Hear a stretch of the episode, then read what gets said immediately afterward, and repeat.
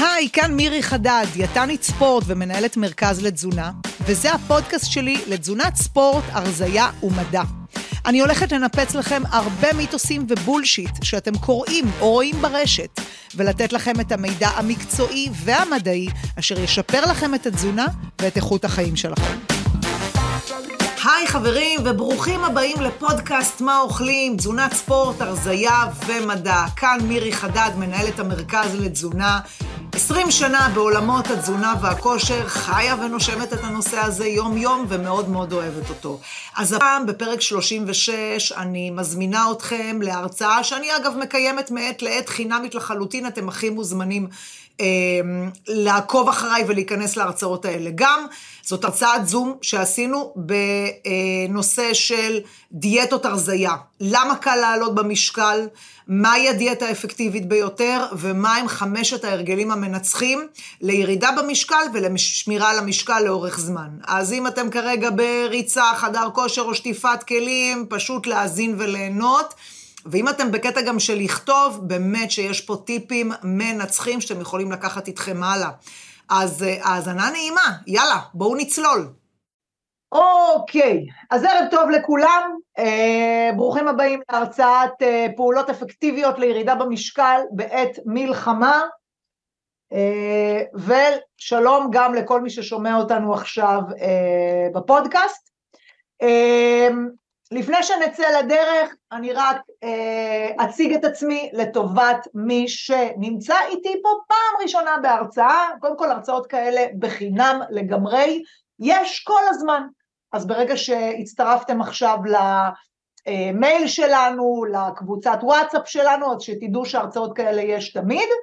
אמ, שמי מירי חדד, אני דיאטנית אה, ספורט מתל אביב, אה, המון המון שנים בעולמות הכושר והתזונה, מאוד אוהבת את התחום, הייתי המון שנים מאמנת כושר והיום אני המון שנים דיאטנית.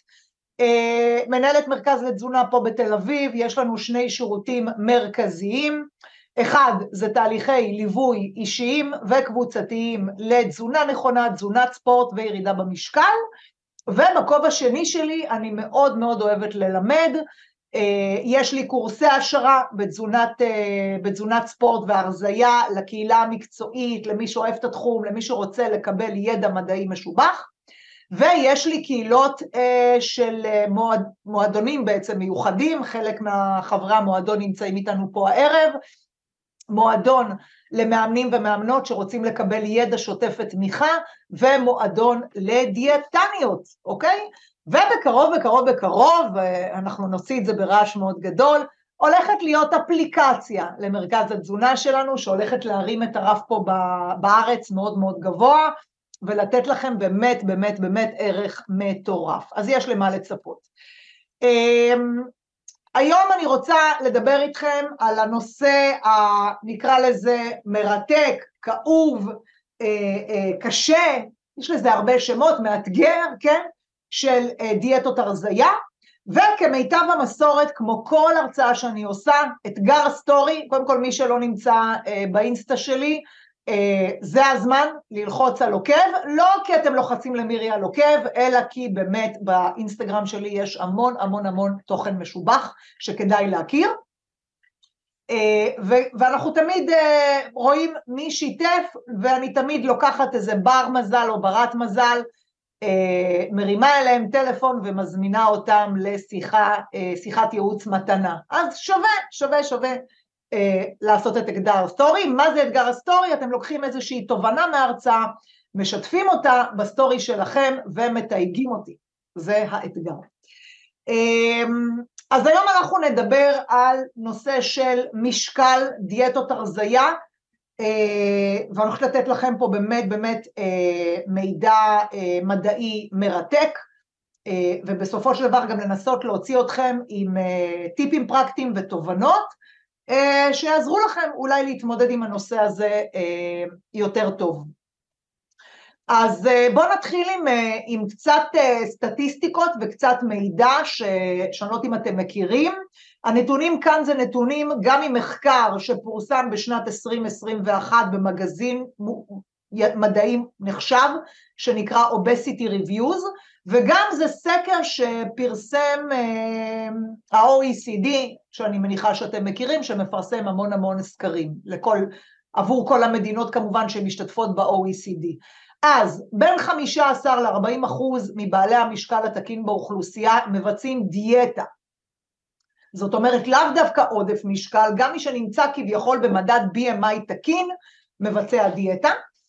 ב-34 מתוך 36 מדינות ה-OECD אה, יותר ממחצית האוכלוסייה וכמעט ברבע בהשמנה, אז אה, עודף משקל זה BMI מעל 25, BMI זה מדד מסת הגוף שלכם, אתם לוקחים את המשקל, מחלקים בגובה בריבוע, וזה המדד, ואם אתם מעל מדד 25 אז אתם נחשבים בעודף משקל, כמובן שהמדד הזה, אני רק אגיד, לא מהימן בכל המספרים שלו, אם אתם ספורטאים אז צריך להתייחס אליכם בנפרד. אמ, והשמנה זה כבר סיפור אחר, השמנה זה BMI מעל 30 וזה כבר באמת עודף אה, משקל שהוא פחות מומלץ. אה, ובואו נדבר על המדינה שלנו, 50 אחוז מאוכלוסיית מדינת ישראל היא מעל BMI 25, ו-27 אחוז הם עם השמנת יתר חולנית. השמנת יתר חולנית זה BMI מאוד גבוה, זה כבר השמנה שנלווית אליה תחלואה. זאת אומרת, זה אנשים שנמצאים עם מסת שומן מאוד גבוהה, שמובילה אותם לתחלואה, וזה בעיניי אחד הנתונים היותר קשים, הסעיף האחרון, כ-35% מהילדים בישראל הם עם עודף משקל. אני יכולה להגיד לכם כדיאטנית, אני עשיתי מחקר בנושא של השמנת ילדים, המחקר, התואר הראשני, בתואר השני שלי עשיתי מחקר בנושא השמנת ילדים, עשיתי את התואר אה, בשנת 2013, והנתונים שאני אה, בדקתי, כן, הם שבמדינת ישראל 20 אחוז היו עם עודף משקל, אז אנחנו לצערנו, המספרים הולכים ועולים. אה, למה יש עודף משקל? אז יש הרבה סיבות, אבל ברמת הלייפסטייל אנחנו יודעים ש... הבעיה שאגב של כולנו, לאו דווקא בעלי, מי שנמצא בעודף משקל, אנחנו פשוט חיים חיים יושבנים, כולנו, כן, אני עכשיו יושבת איתכם ואתם יושבים מולי, וכולנו יושבים, כן, אנחנו רוב שעות היממה, מה אנחנו עושים? אנחנו יושבים מול הלפטופ, מול הטאבלט, מול הסמארטפון, מול חבר, מול חברה, בבית, כן, אנחנו פשוט מבלים בישיבה. רוב חיינו, אז זה עניין. אנחנו גם כנראה לא אוכלים מספיק טוב, כלומר אנחנו אוכלים פחות פירות וירקות ואנחנו אוכלים יותר אוכל מעובד, בגלל שיש מלא אוכל מעובד, ובכל מה שקשור לפעילות גופנית אנחנו לא עושים מספיק פעילות גופנית, כן? אז אלה, אלה הסיבות ויש כמובן עוד סיבות ש, שמשמינות אותנו, ובסופו של דבר, כמו במדינת ישראל, גם במדינות, אה, במדינות העולם, יש שיעורי השמנה אה, שהולכים ועולים. עכשיו, זה, לא, אה, אני לא רוצה שהשקף הזה יפחיד אתכם מאוד, אבל מצד שני, צריך להגיד את זה, אוקיי? שוב, זה על פי ה-OECD שפורסם בשנת 2019, השמנת יתר מקצרת את החיים בשלוש שנים. אני לא מדברת על שני קילוגרם עודף או בטן שקצת יוצאת לי מהג'ינס, לא זה, לא להתבלבל, אוקיי? לא להתבלבל עם סטאט אה, עליתי קילו, עליתי שני קילוגרם, זה לא זה, זה לא מקצר חלילה את החיים, זה כבר אסתטיקה, זה כבר משהו אחר, זה לא חובה. אני מדברת על השמנה מאוד משמעותית, השמנה מאוד משמעותית מקצרת את החיים, ואנחנו רוצים לחיות פה כמה שיותר לדעתי. אז כן, אם אנחנו בהשמנת יתר, כדאי מאוד, אבל מאוד, שנרד במשקל. אם אתם רוצים בכמה שניות את ההסבר הבריאותי, עודף של שומן, אוקיי, מייצר דלקת, דלקת מייצרת מחלות, מחלות מקצרות את החיים. זה ההסבר הכי הכי הכי פשוט וקצר שאני יכולה לתת לכם במסגרת ההרצאה הזאת. עודף שומן מייצר דלקת, דלקת מייצרת מחלות, ומחלות מקצרות את החיים, אוקיי? השאלות שאנחנו נשאל בהרצאה הזאת, ואנחנו כמובן ניתן על כל שאלה תשובה, למה כל כך קל לעלות במשקל? אני יושבת כאן בקליניקה עם המון אנשים, והמון אנשים אומרים לי, מירי, תקשיבי, כאילו, ב, ב, באמת, בעשר שנים האחרונות, חמש שנים האחרונות, אני פשוט עולה במשקל. אה, תקופת הקורונה גרמה להמון המון אנשים אה, לעלות במשקל, ועד היום, אגב, באים אלינו אנשים שעדיין, מה שנקרא, אה, רוצים לטפל בעניין הזה, עוד לא טיפלו בו בצורה מסודרת. אז אנחנו נסביר את זה מבחינה ביולוגית, פיזיולוגית. שתיים, מה הדיאטה האפקטיבית ביותר? זאת אומרת, אם החלטתם לעשות משהו, אז מה כדאי לעשות? ושלוש, אה, חמשת ההרגלים באמת החשובים לירידה במשקל בטווח הקצר, אבל לשמירה על המשקל בטווח הארוך, ובעיקר אגב מה שמעניין אותנו זה הטווח הארוך. אז למה כל כך קל לעלות במשקל? ובעיקר אחרי דיאטה. למה המון אנשים אומרים, תשמעי מירי, ירדתי, באמת ירדתי מדהים, ירדתי 20 קילוגרם, 10 קילוגרם, 5 קילוגרם, אבל אחרי זמן מה אה, עליתי בחזרה, אוקיי? זאת אומרת, אתם רואים כאן סטטיסטיקה של בין 10 ל-25 אחוז מהאנשים שעושים דיאטה, מצליחים לשמור על רק חמישה אחוז ירידה במשקל למשך שנה ומעלה. עכשיו, אני לא מדברת על כל המשקל שירדתם, אני מדברת פה רק על חמישה אחוז. אמ, אז זה לא כיף, כן? עכשיו אגב זה החלק המבאס של ההרצאה, ועוד מעט תהיה, אל תדאגו, עוד מעט תהיה שמח יותר, אז לא, לא לפרוש מרוב דיכאון. אני מבטיחה לכם, הולך להיות פה עוד מעט יותר שמח. אמ, אז למה כל כך קל לעלות אה, במשקל? אני הולכת להסביר את השקף הזה בצורה, אה, לא לדאוג, מאוד מאוד פשוטה, אני בעיקר מסבכת רק דיאטניות שאני מלמדת, אבל בגדול, בגדול. התהליך של ה... נקרא לזה של ההתבגרות שלנו, אוקיי? נקרא לזה תהליך ההתבגרות שלנו, ה, ה, ככל שאנחנו מתמידים בשנים, אם אנחנו לא עושים כלום, כן, אם אנחנו לא עושים שום פעולה, אנחנו לא אוכלים שום חלבון, ואנחנו לא עושים שום אימון כושר, אנחנו כאילו מזניחים את עצמנו, בסדר?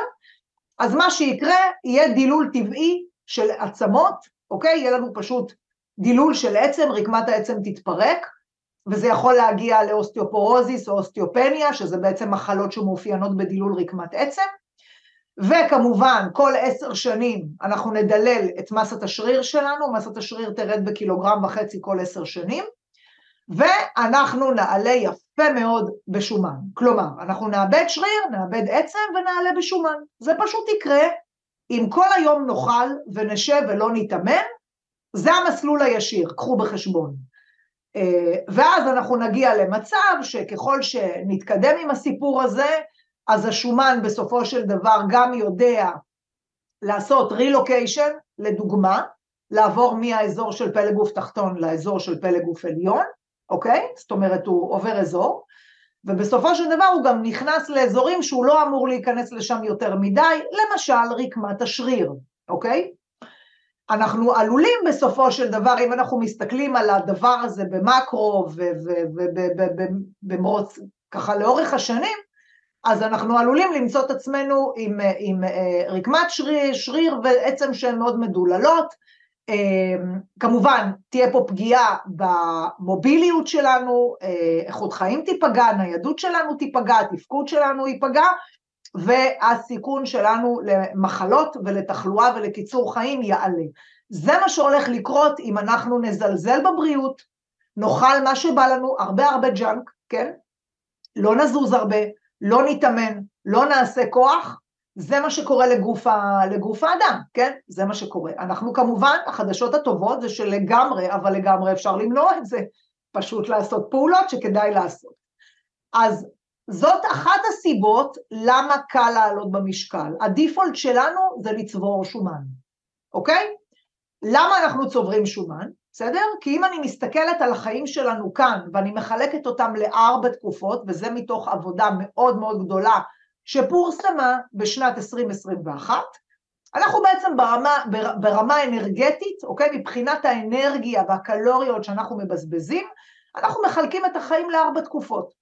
התקופה הראשונה זה תקופת הילדות, שנות החיים הראשונות, אוקיי? שם ההוצאה הקלורית שלנו היא מאוד מאוד גדולה, הכי גדולה שיכולה להיות ביחס למשקל הגוף, אוקיי? ממש שלוש שנים ראשונות. לאחר מכן יש את, עדיין את תקופת הילדות וההתבגרות. בהתבגרות יש פיק, אנחנו שוב דרושים, נדרשת כאן כמות קלוריות מאוד גבוהה, כי אנחנו צריכים לגדול, להאריך עצמות, להתפתח, מערכת המין מתפתחת, אוקיי? שתי תקופות ראשונות, תקופת הילדות, הינקות ותקופת הילדות וההתבגרות, בסופו של דבר דורשים יותר קלוריות, אתם יכולים לראות את זה כאן בשקף הזה, אתם רואים כאן מגיל 0 ועד אזור גיל 20, פלוס מינוס, יש באמת עלייה בהוצאה הקלורית היומית שלנו. אנחנו באמת, יחסית למסה שלנו, צריכים הרבה קלוריות. מה קורה לנו בגיל 20? בגיל 20 שהגענו לבגרות, יש איזשהו פלטו. אוקיי? אנחנו פחות או יותר נמצאים באיזשהו מצב של steady state, יש איזשהו פלטו, הפלטו הזה בעצם מתחיל פלוס מינוס בגיל 20, פחות או יותר, והוא ממשיך עד גיל 60.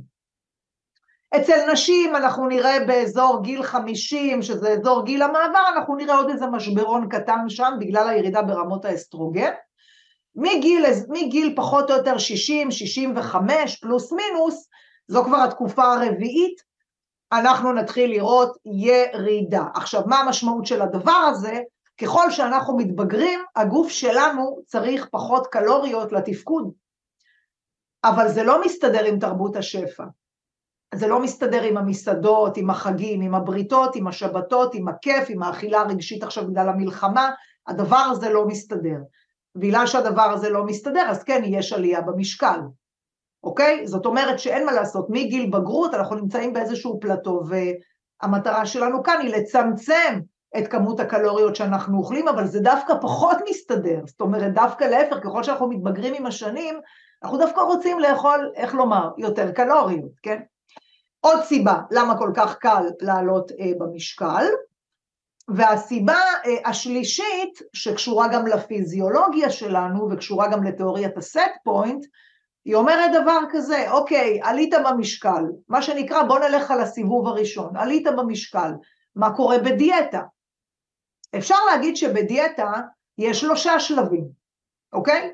השלב הראשון של הדיאטה זה השלב שבו אנחנו עם המוטיבציה, עם המשמעת, עם הכוח רצון, סביר להניח שגם יש איזושהי מסגרת שמלווה אותנו, ואז מה שקורה באמת זה שאנחנו פחות או יותר מצליחים לאכול פחות ממה שאנחנו צריכים, כתוצאה מכך, כפי שאתם רואים פה בשקף, יש ירידה במשקל, אוקיי? משקל יורד, אבל מה שקורה עם זה, זה שהמשקל יורד יופי יופי, יחד עם הירידה במשקל, הגוף אומר, אין בעיה, אתה יורד, סבבה, אבל אני חייב פה לגרום לך להפסיק לרדת, זה, זה לא הגיוני כל הירידה הזאת, אז מה שהגוף עושה, הגוף מתחיל להתייעל. והבזבוז הקלורי, ההוצאה הקלורית בשפה, אני מדברת על זה עם הלקוחות בקליניקה, אני מראה להם את זה בתוכנית שלנו כל הזמן, ה-TDEE שלך יורד.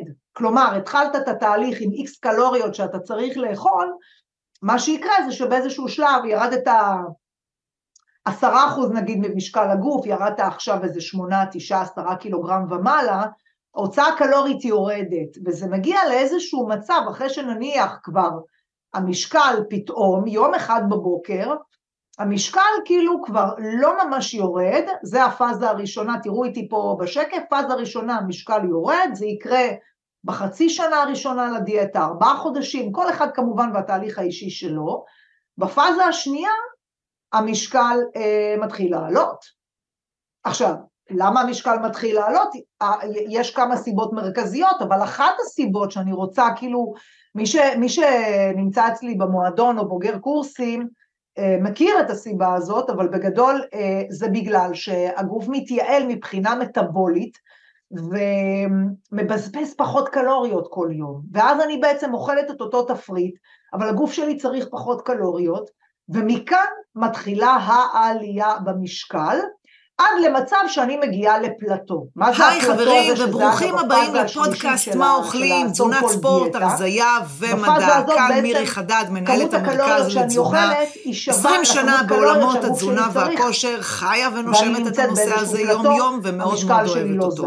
אז הפעם אוקיי? בפרק 36, אני מזמינה אתכם להרצאה, שאני אגב אה, מקיימת מעת לעת חינמית לחלוטין, אתם הכי אה, מוזמנים אה, לעקוב אחריי ולהיכנס להרצאות האלה. גם זאת הרצאת זום שעשינו לא בנושא של דיאטות הרזייה. למה קל לעלות במשקל, מהי הדיאטה האפקטיבית ביותר, ומהם חמשת ההרגלים המנצחים לירידה במשקל ולשמירה על המשקל לאורך זמן. אז אם אתם כרגע בריצה, חדר כושר או שטיפת כלים, פשוט להאזין וליהנות. ואם אתם בקטע גם של לכתוב, באמת שיש פה טיפים מנצחים שאתם יכולים לקחת איתכם הלאה.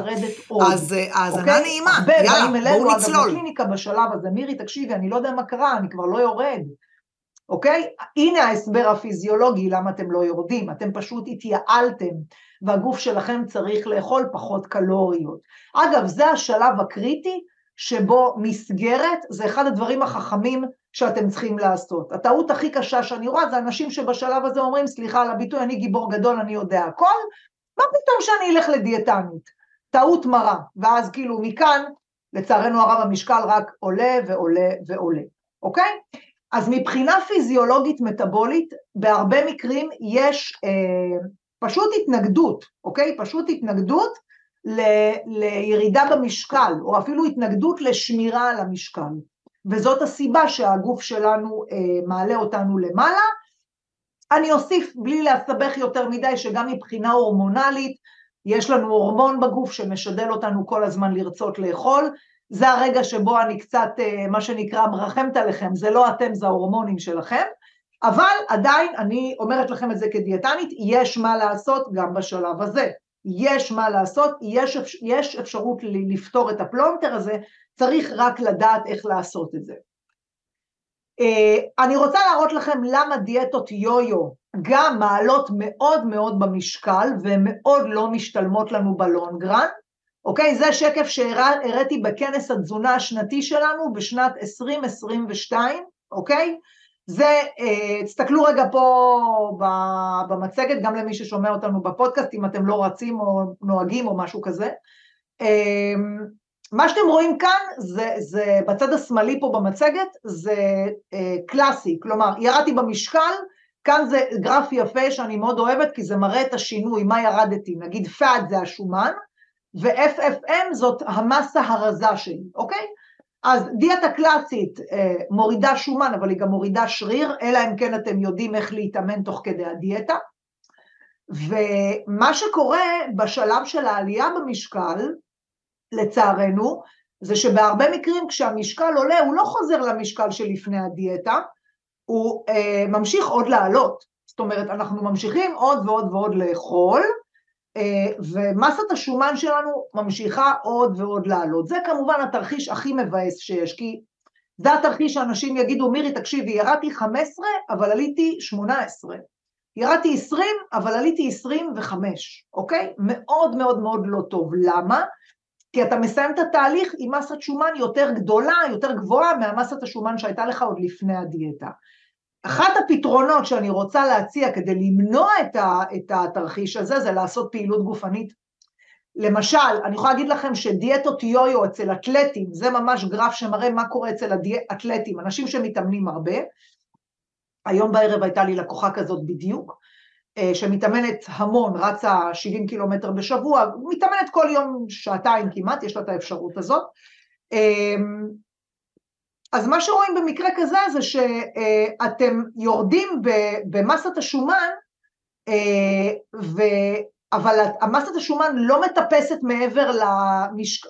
למשקל שלה לפני הדיאטה, זאת אומרת אני כן יכולה לחזור לבייסליין שלי, אבל אני לא עולה עוד במסת השומן, שזה קריטי, כן, אני לא רוצה, הרי מה, מה החוכמה לרדת 20 לעלות 25, אני בטח ובטח רוצה לרדת 20 ולהישאר שם, אבל אם עליתי בחזרה, אני בטח לא רוצה לעלות בריבית דריבית, כן? אה, ושוב, גם את זה אה, יש דרך כמובן למנוע רק על ידי האימון הגופני הנכון, המסגרת הנכונה והדיאטה הנכונה.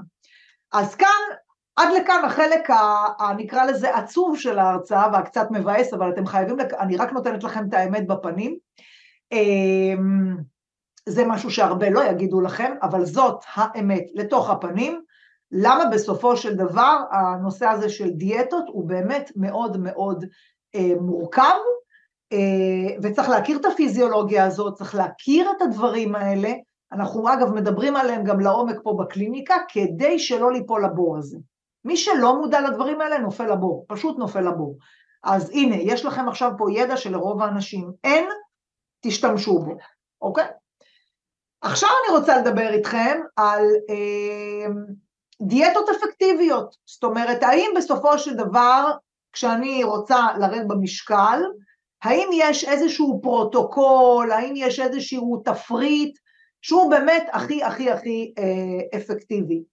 אז אני הולכת להראות לכם כאן כל מיני מחקרים יפים, ואני כבר מראש אניח את זה על השולחן ואני אגיד שבסופו של דבר התפריט הטוב ביותר, או תוכנית האכילה הטובה ביותר, זה תוכנית האכילה שתתמידו איתה, אוקיי? אני כבר שמה לכם את זה על השולחן, אני כן הולכת להראות לכם כל מיני דברים יפים, אבל אני כבר מראש הולכת להגיד שבסוף בסוף בסוף תוכנית התזונה הטובה ביותר זו תוכנית התזונה שתצליחו להתמיד איתה לאורך זמן, אוקיי? כל שאלה שיש לכם, אנחנו בסוף בסוף בסוף עושים, אה, נותנים אה, במה לשאלות, אבל כבר תרשמו לי בצ'אט שאלות שעולות שלא תשכחו. אז כבר אם יש שאלה, לרשום בצ'אט, אני מתייחסת בסוף להכל. מהי הדיאטה האפקטיבית ביותר? אז קודם כל היום יש הרבה גישות לירידה במשקל. Uh, הגישה הקלאסית כביכול של פעם זה תפריט שפשוט הוא דל קלוריות ודל שומן, תפריט קלאסי כזה 1200 קלוריות ומעט שומן. עד היום אגב משתמשים בזה ועד היום זה יכול לעבוד בהרבה מקרים. שינוי ביחס אבות המזון בתפריט, זה היום אגב מאוד מאוד חזק ואני אראה לכם מחקר יפה בנושא הזה. שיטת צום לסירוגין, כמובן, כמובן. אה, פעילות גופנית סדירה, זאת אומרת, אנשים שאומרים, לא בא לי לשנות את התזונה, אני פשוט הולכת להתאמן המון המון שעות.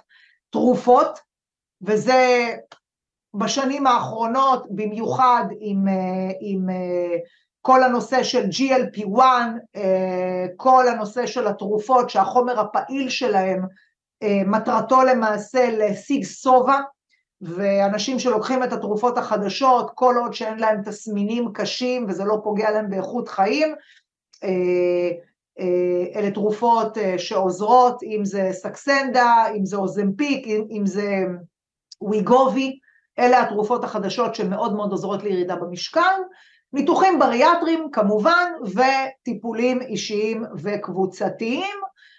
אז יש היום מגוון של שיטות, מסגרות והתערבויות. אני כן אגיד, לפני שאני אראה לכם כמה מחקרים יפים, שהיום בגדול אה, יש שתי תיאוריות אה, מרכזיות אה, במדע. יש את תיאוריית השעון הביולוגי לעומת תיאוריית המאזן האנרגטי, ואני אסביר. תיאוריית המאזן האנרגטי זאת בעצם התיאוריה שאומרת כמה קלות אני צריכה לאכול ביום, אם אני רוצה לעשות, להשיג ירידה במשקל, אני אוכל פשוט פחות קלוריות.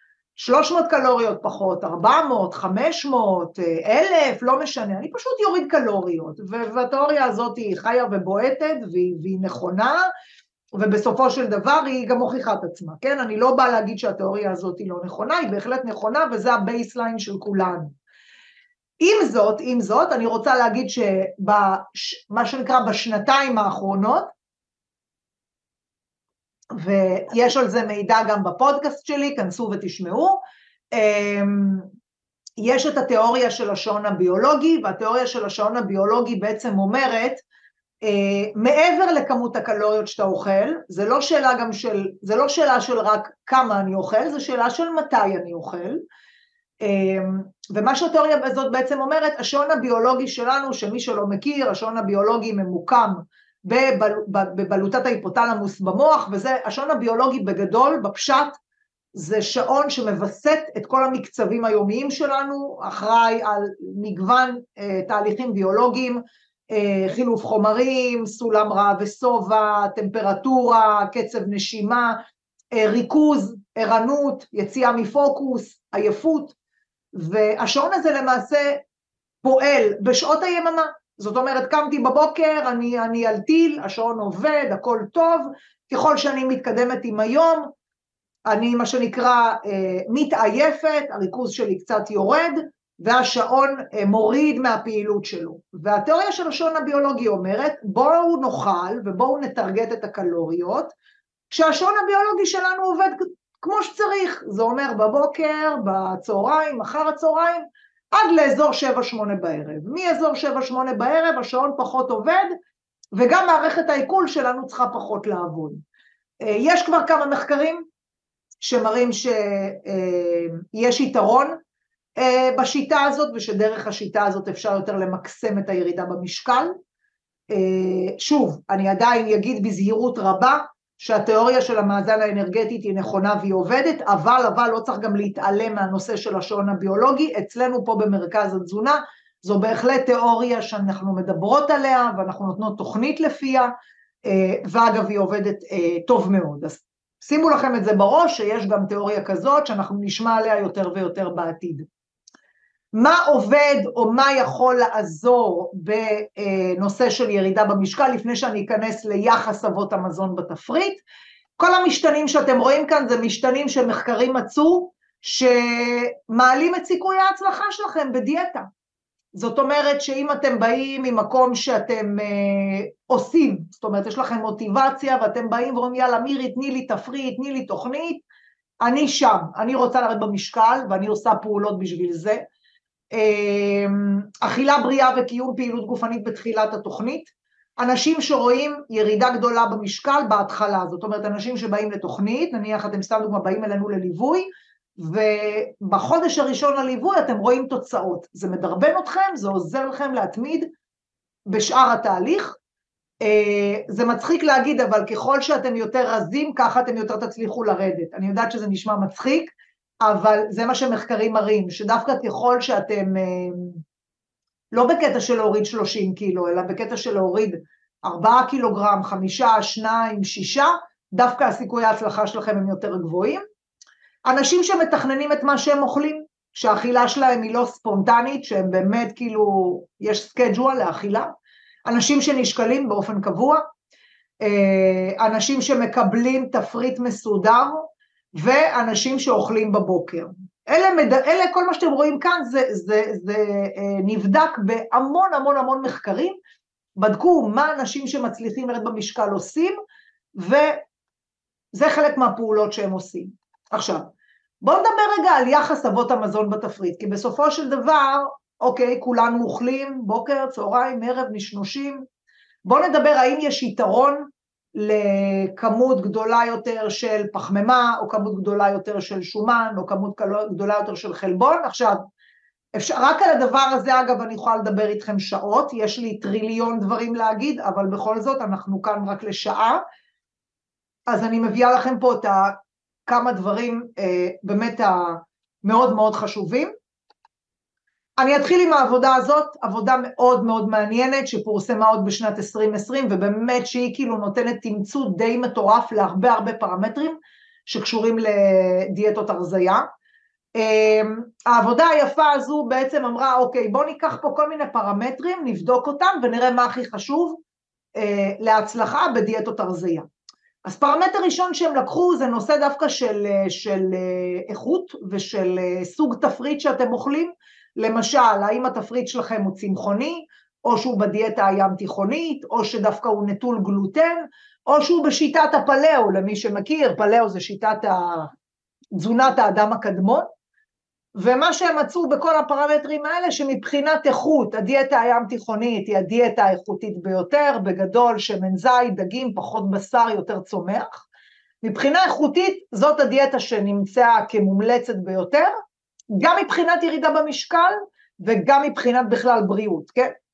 אה, אם אנחנו מסתכלים על טיימינג, כמו שאמרתי, השעון הביולוגי, אז אה, בסופו של דבר בהתחלה של התהליך זה מהווה איזשהו קיקסטארט אה, או ג'אמפ סטארט, כפי שאתם רואים כאן, זאת אומרת, יש אנשים ששיטת צום הסירוגין מאוד מאוד מאוד תעשה להם טוב, גם ברמה הבריאותית, וגם לירידה במשקל. יש לנו כאן חלק מהלקוחות שאנחנו נותנים להם את השיטה הזאת, ויש חלק מהלקוחות שלהפך, שאנחנו ממש מתנגדים, ואנחנו לא נותנים להם את השיטה הזו, זה נורא תלוי בנתונים האישיים שלכם, אבל כן, זאת שיטה שיכולה לעשות טוב להרבה מאוד אנשים, גם בנושא של ירידה במשקל, אבל בעיקר מבחינה בריאותית מטאבולית, מבחינת שיפור בריאות, אבל זאת בהחלט היום שיטה שהיא על השולחן לגמרי, והדבר השלישי והמעניין ביותר זה יחס אבות מזון בתפריט. זאת אומרת,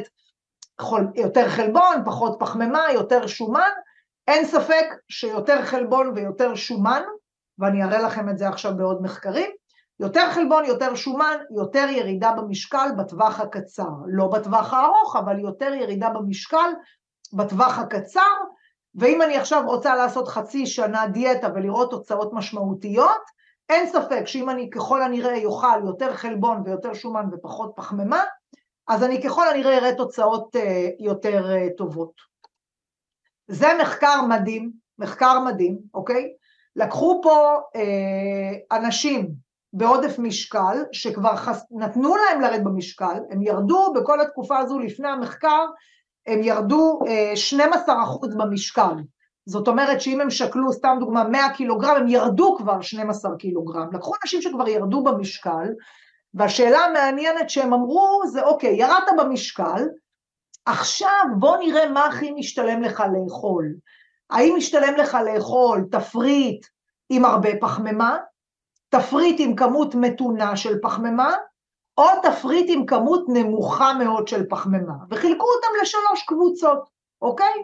עכשיו, למה אני מאוד אוהבת את המחקר הזה? כי זה מחקר, אתם יודעים, יש הרבה מחקרים של תזונה, צריך לדעת איזה מחקר הוא מהימן. לא כל מחקר שאתם קוראים בגוגל או במאקו, זה מחקר אמין, אוקיי? אם אתם רוצים אגב לדעת איזה מחקר אמין או לא, פשוט תשאלו אותי, אבל אה, לא כל מחקר, או תשאלו כל דיאטנית, אנחנו, היתרון שלנו, הדיאטניות, זה שאנחנו יודעות להגיד מה, תסלחו לביטוי, מה בולשיט ומה, ומה טוב.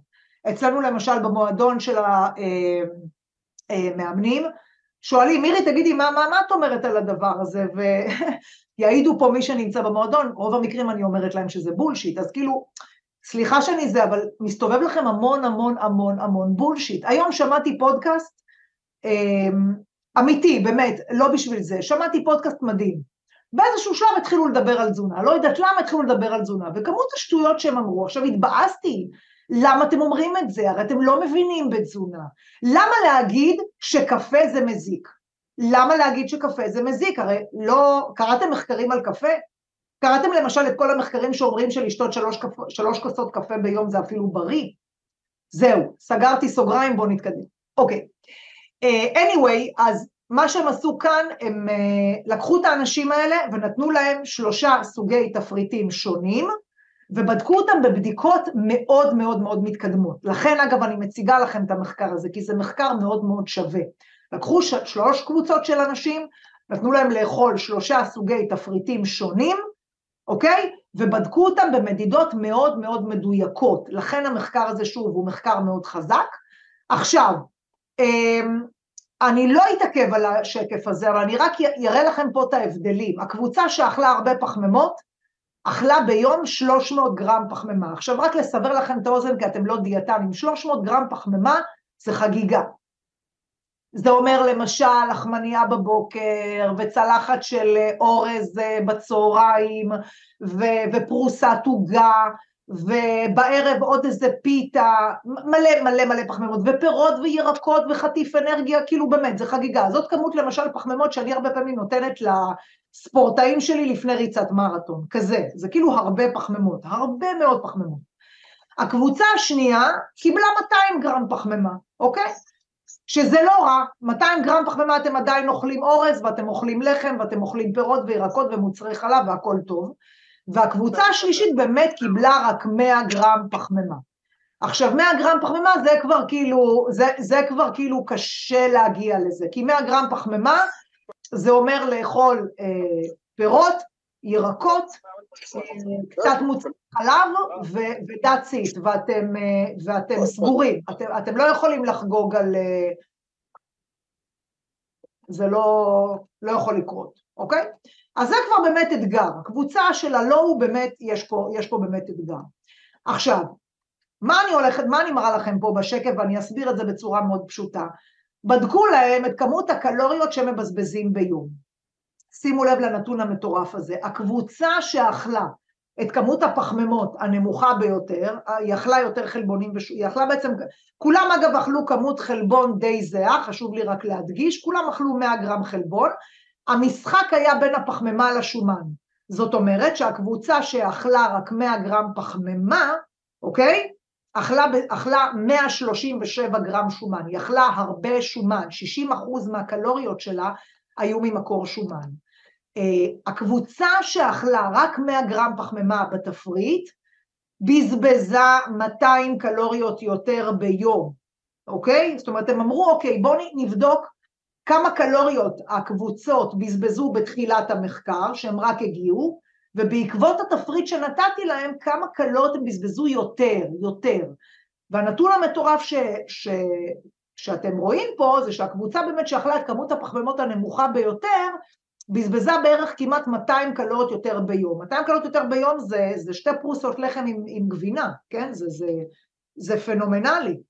הקבוצה שאכלה 200 גרם פחמימה עדיין בזבזה באזור ה-60 קלוריות יותר, והקבוצה שבוא נגיד אכלה ים פחמימות, לא, לא, רק שהיא לא, לא רק שהיא בזבזה אה, יותר קלוריות, היא בזבזה אפילו פחות קלוריות, כלומר הם, הם, הם, אפילו, אפילו הוצאה הקלורית שלהם ירדה באיזה אזור ה-30-40 קלוריות. זה מאוד משמעותי, אוקיי? זה מאוד מאוד משמעותי הנתון הזה. מה המסר של המחקר הזה? כנראה שיש חשיבות לכמות הפחמימות והשומנים שאתם אוכלים בתפריט. אם אתם, בין אם אתם בדיאטה ובין אם סיימתם דיאטה ואתם לא רוצים להעלות את הכל בחזרה, שימו לב שיש לכם יחס אבות מזון בתפריט שהוא מתאים לכם, שכמות הפחמימות היא מצד אחד לא אפס, אבל מצד שני גם היא לא גבוהה מדי, כי זה יכול לשמר את ההישגים שלכם אחרי דיאטה, אוקיי? Uh, בהקשר הזה של כמות גבוהה של שומן וכמות נמוכה של פחמימות, אוקיי? אני, אל תדאגו לא להיבהל, זה פשוט שקף שנראה מאוד יפה. אמ, כולכם מכירים את הדיאטה הקטוגנית, בסדר? אה, אני מניחה, מי שלא מכיר תכתבו לי בצ'אט, אני, אני אסביר אחר כך, אבל אמ, הדיאטה הקטוגנית בגדול, הרציונל שלה מגיע בכלל מפרוטוקול שהמטרה שלו זה לטפל אה, בחולי אפילפסיה, ובהמשך אה, דיאטה קטוגנית אמ, מצאו שהיא טובה מאוד לטיפול בחולי סוכרת. תוך כדי ראו שדיאטה קטוגנית מאוד מאוד טובה לירידה במשקל, כי הרציונל שעומד מאחוריה זה שאני, ברגע שאני באמת כביכול מכסחת את כמות הפחמימות, ואני נשענת יותר על שומנים, אני אכן מבזבזת יותר שומן, אני אכן ככל הנראה מבזבזת גם יותר קלוריות בגוף, והדבר המהותי פה זה שאני גורמת לעצמי לאכול פחות קלוריות כי רמת השובע שלי עולה, אוקיי? אני פשוט מרגישה יותר שבעה ואני אוכלת פחות קלוריות. זה הרציונל אגב שעומד מאחורי דיאטות קטוגניות, אה, אני אגיד גם שיש המון אנשים שמנסים את הדיאטה הזאת ולהפך, הם לא מצליחים, השובע שלהם לא נפגע והם לא מצליחים לאכול פחות קלוריות, לא רק שהם לא יורדים, הם אפילו עולים, אז בוא נגיד ככה, זו דיאטה שלא עושים אותה לבד בבית, זו דיאטה שאם אתם באמת רוצים לעשות אותה, צריך לעשות אותה בפיקוח. וגם חשוב לי להגיד שאני מביאה לכם את השקף הזה רק למען ההבנה. אני כדיאטנית לא ממליצה על הדיאטה הקטוגנית לביצוע. אני כן ממליצה לשחק עם היחס בין הפחמימות לשומנים, אבל לא ברמה של דיאטה קטוגנית, כי לדיאטה קטוגנית פר סה יש המון המון סיכונים בריאותיים. אבל חשוב לי, למען ההשכלה שלכם, שתבינו למה הדיאטה הזו היא, היא, היא פופולרית והיא מוצלחת. כי כמו שהראיתי לכם במחקר הקודם, ברגע שאני משחקת עם היחס בין הפחמימות והשומנים, בסדר? אמ, אז אני עוזרת לעצמי לאכול פחות קלוריות, וברגע שאני עוזרת לעצמי לאכול פחות קלוריות, אני יורדת במשקל. אוקיי. מה עם חמשת ההרגלים האפקטיביים לירידה או שמירה על המשקל? וכאן אנחנו מגיעים לחלק השלישי של ההרצאה. אני אגיד דבר כזה, קודם כל יש יותר מחמישה הרגלים, זה בטוח, בסדר? יש יותר מחמישה הרגלים, אה, אבל בחרתי לתת לכם כאן את ההרגלים שאני כדיאטנית רואה בקליניקה שברגע שמאמצים אותם אה, באמת מצליחים להשיג תוצאות מאוד יפות. יש לנו כאן בקליניקה גרעין של אה, לקוחות שהם נמצאים למשל תחת הטיפול שלי, תחת הידיים שלי, אני מדברת איתכם פה כבר על שבע שנים, זה די מטורף. יש לי כאן נשים וגברים שאני אני אישית מלווה אותם כבר שבע שנים, זה אומר הרבה. אמ, אז אני אומרת שוב, יש הרבה פרמטרים שיכולים לעבוד, אני מציגה לכם פה כמה שבעיניי הם מהותיים, ושאם תיקחו אותם ותאמצו אותם, לצערי אני לא יודעת כמה, כמה מכם תיקחו את הידע הזה ותעשו איתו משהו, אבל אם באמת, באמת, אם תיקחו את הידע ותעשו איתו משהו, אז אני באמת יכולה להבטיח לכם שתראו תוצאות מאוד יפות. ואם אתם עדיין לא רואים תוצאות, ככל הנראה אתם פשוט ב-level מאוד מורכב, ואתם צריכים את ההתייחסות האישית ואת המומחיות כדי אה, להתקדם עם התוצאות האישיות שלכם. אז טיפ ראשון או הרגל ראשון, נושא של טיימינג, אה, אנשים שאומרים לי בדרך כלל שהם, אה, מה שנקרא, האכילה שלהם היא ספונטנית. אני פעם אני אוכל בבוקר, פעם אני לא אוכל בבוקר, אה, פעם יש לי ארוחת ערב מסודרת, פעם יש לי נשנושים, לרוב לאנשים כאלה קשה מאוד אה, לרדת במשקל או לשמור על משקל, ואחד הטיפים החזקים שאני יכולה לתת לכם, שימו לכם schedule. יש ארוחת בוקר קבועה בלו"ז, זה אגב אחד ההרגלים החזקים שאנשים ששומרים על משקל מספרים. שימו לו"ז קבוע, הטיפ שלי, שעתיים מהקימה, זה טיפ שאני נותנת לכל מי שנמצא אצלנו במרכז, שעתיים מהקימה זאת ארוחת הבוקר, אוקיי? ובין שבע לשמונה גג לסיים יום אכילה. אין חובה, חובה, חובה, להתחיל יום אכילה שעתיים מהקימה, תרשמו את זה, ולסיים יום אכילה בשבע בערב. אם קשה לכם שבע בערב, אז שמונה. ואם אתם אומרים לי, מירי, אני מתאמנת ואני מסיימת אימון ריצה בתשע, בסדר, אז אוקיי, בסדר, אז סיימת ריצה, צריך טיפה לדבר על מה את אוכלת לפני ריצה, אחרי ריצה, אפשר לדבר על זה, אבל בגדול, בלי שום קשר, אם אתם לא מתאמנים בערב, יום אכילה צריך להסתיים בשבע בערב, שמונה בערב, אם אתם רוצים ללכת לפי התיאוריה של השעון הביולוגי, אני ממליצה ללכת על פי התיאוריה של השעון הביולוגי, בלונגרן, מבחינה בריאותית זה מאוד מאוד משתלם. אז זה טיפ ראשון או הרגל ראשון, שאם תיישמו אותו, אני מבטיחה לכם, אתם תראו ממנו תוצאות מאוד מאוד יפות. הרגל שני או טיפ שני, מנת חלבון משמעותית בכל ארוחה מרכזית. המטרה להגיע, זה תלוי במשקל, כן, אבל המטרה היא להיות לפחות בכמות של 1.5 גרם חלבון על כל קילוגרם משקל גוף. תעשו את המתמטיקה, 1.5 גרם חלבון על כל קילוגרם משקל גוף לפחות. לפחות, אני הייתי לחלקכם אפילו אומרת גם 2 גרם פר קילוגרם. לא קל להגיע לכמות הזאת, כדי להגיע אליה אתם צריכים לאכול לפחות שלוש מנות חלבון ביום. עכשיו, הרבה באים ואומרים לי, מירי, אה, בבוקר אה, קפה ופטיבר, קפה וחטיף אנרגיה, קפה ופרוסת לחם עם קצת גבינה, ובערב ביצה, חביתה מביצה אחת, עם איזה כמה עגבניות שרי, לא מספיק, אוקיי? זה סתם דברים קלאסיים שאני שמעתי אותם כבר טריליון פעם, לא מספיק. מנת חלבון משמעותית זה אומר לפחות 25 גרם חלבון בכל ארוחה לפחות, בסדר? אז, אז זה לא כף גבינה, זה מינימום חצי גביע גבינה, וזה לא ביצה, זה שתי ביצים עם עוד משהו. עכשיו, אני לא יכולה להרכיב לכם תפריט לכל אחד מכם, זה לא רציני וזה לא מקצועי, כי לכל אחד יש את הנתונים שלו, את המצב הבריאותי שלו, את המטרות שלו, את הבדיקות דם שלו, את ההיסטוריה שלו, אל תצפו ממני לכתוב לכם תפריט, כן? אבל אני נותנת לכם טיפים שאין לי ספק שאם כל אחד ייקח אותם, הוא יראה מזה תוצאות מאוד מאוד יפות. הרגל שלישי, הקטנת גודל המנה וסיום בסולם סובה 7-8. מה זה אומר? אני אסביר. אנחנו חיים היום בתרבות שפע. גם אם אנחנו עכשיו יוצאים החוצה למסעדה, אולי בימים כאלו לא, אבל באופן כללי כן. אנחנו רוצים למסעדות, אנחנו הולכים לחתונות, אנחנו הולכים לאירועים, אנחנו עושים אירועים גם בבית, כן? כיף לשבת עם המשפחה ולאכול ארוחת ערב. אמ, אנחנו נוטים לאכול יותר, כולנו. למה? כי זה טעים וזה כיף, ובואו, אוכל זה דבר כיפי, זה דבר מהנה. ואומרת לכם פה דיאטנית שאוהבת מאוד מאוד לאכול. אני אוהבת לאכול, בסדר? כמוכם לגמרי.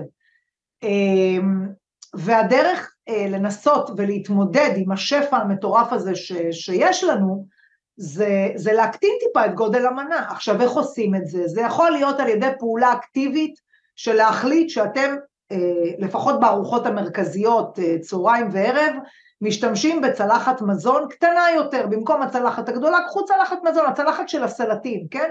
קחו צלחת מזון קטנה יותר, אוקיי? להשאיר בצלחת. אני יודעת שאף אחד מאיתנו לא אוהב להשאיר בצלחת, אבל זה עובד מעולה.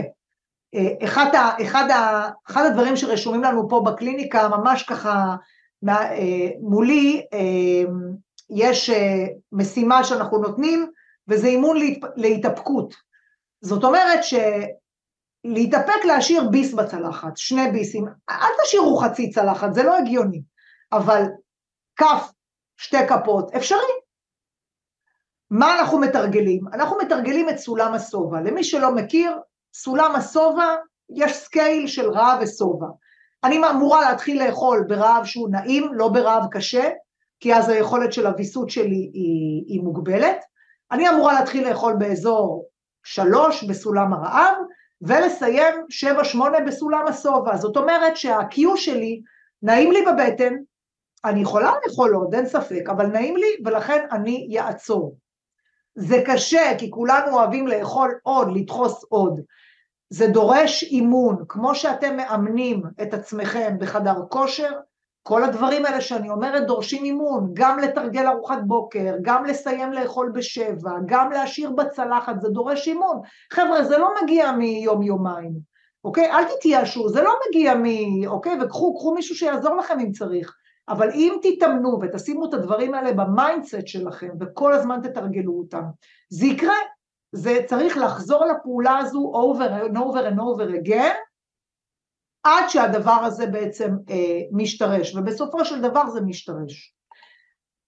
הרגל רביעי שלא קשור לתזונה, קשור ליום יום שלכם, תנועה, זאת אומרת לשים לב כמה צעדים אתם צועדים ליום, חמשת אלפים ומטה קו אדום, אוקיי? קו אדום. המטרה היא אה, ברוב ימות השבוע לצעוד לפחות שמונת אלפים צעדים, לא כל יום, לא חייב כל יום שמונת אלפים צעדים, במרבית ימות השבוע, בסדר?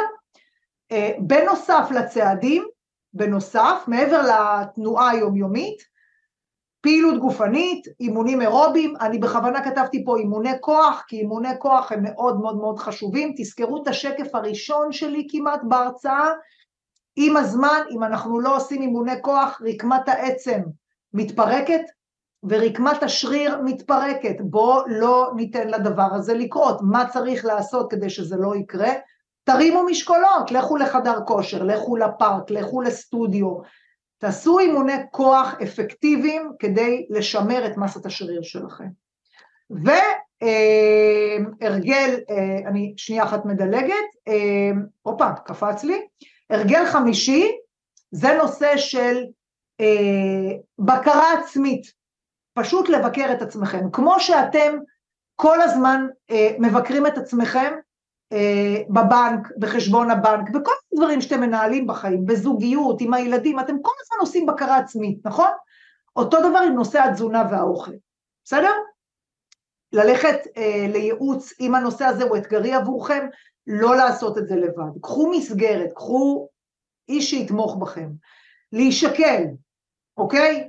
אה, אני ממליצה תמיד שוב להישקל במסגרת, כי אם אתם עושים את זה במסגרת אתם מפרשים נכון את התוצאות, אבל אם אתם לא הולכים למסגרת, שימו קיו לעצמכם, פעם בחודש אני נשקל. עכשיו זה לא קשור אגב לעודף משקל או תת משקל, פשוט כלי לבקרה עצמית. אנחנו חיים שוב בתרבות שפע, חלק יעלו במשקל בין גיל 20 ל-30, חלק יעלו במשקל רק, רק בגיל מעבר, וחלק יעלו במשקל בדיוק עם הקריירה ועם הילדים. אז בואו בוא, בוא, בוא, אה, בוא נבדוק את זה, לא באובססיה, לא ממקום לא טוב, ממקום של רגע, בואו נראה מה קרה לי בחודש האחרון.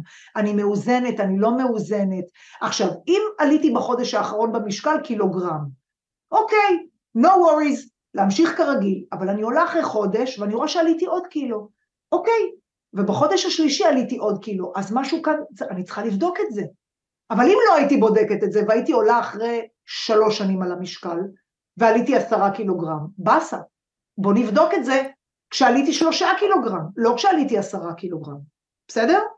מאוד מאוד חשוב. אני מאוד אוהבת את המשפט הזה, אני אוהבת לצטט אותו כל הזמן. זה מהספר Atomic Habits של ג'יימס קליר, ספר משנה חיים. אם תשתפר באחוז אחד בכל יום במשך שנה שלמה, תמצא את עצמך 37 פעמים טוב יותר לכשתסתיים השנה, אוקיי? קחו טיפ קטן אחד היום מההרצאה, אל תיקחו הרבה, קחו טיפ אחד קטן, את החלבון, את הלאכול ארוחת בוקר עד שעתיים מהקימה, בקרה על מספר הצעדים, קחו משהו קטן, מבטיחה לכם, תעשו אותו כל יום. סוף השנה, סוף החודש, אתם כבר תהיו במקום אחר, באמת במקום אחר, אוקיי? אז אה, קודם כל, תודה רבה לכל המאזינים שלנו בפודקאסט, נעמתם לי מאוד, ניפגש בפרק הבא. טוב חברים, עד כאן לפרק זה. אני הייתי מירי חדד, דיאטנית ספורט בכירה, מנהלת את מרכז התזונה של מירי חדד, מרכז אשר מלווה אלפי אנשים למשקל שנוח להם איתו, לאיכות חיים מקסימלית, לאנרגיה טובה ותפקוד, לעליית מסת שריר, ירידה באחוזי שומן, שיפור תזונת ספורט, ובכלל קהילה חמה ותומכת בכל מה שקשור לבריאות שלכם, לתזונה שלכם ולמשקל שלכם. אם תרצו להתייעץ איתנו ולהיכנס לתהליכי ליווי, אם בא לכם ללמוד את מאחורי הקלעים של עולם תזונת הספורט, הבריאות ואיך הדבר הזה של דיאטות עובד, אז יש לנו קורסים, יש לנו מסלולי ליווי, יש לנו מועדונים דיגיטליים, ובקרוב מאוד יש לנו אפליקציה, ייי! אני כל כך כך מתרגשת. אז אפשר לרשום אה, הודעה דרך האינסטה, דרך הפייס, דרך האתר. נשמח לעזור בכל שאלה. וכמובן, אם יש תכנים שתרצו שאני אביא לפודקאסט הזה, אני הכי, הכי, הכי אשמח לקבל מכם. אהבתם את הפרק? אל תהיו קמצנים, תשתפו אותו עם אנשים שאתם יודעים שמחפשים גם כמוכם מידע מקצועי וטוב בעולמות התזונה והכושר, ואם תדרגו אותו חמישה כוכבים, מתנה עליי, תשלחו לי צילום מסך שדרגתם את הפרק הזה, ותשלחו לנו למייל, המייל נמצא כאן ממש למטה. ונשלח לכם מתנה שווה למייל. אז תהיו בריאים, ניפגש בפרק הבא. ביי ביי.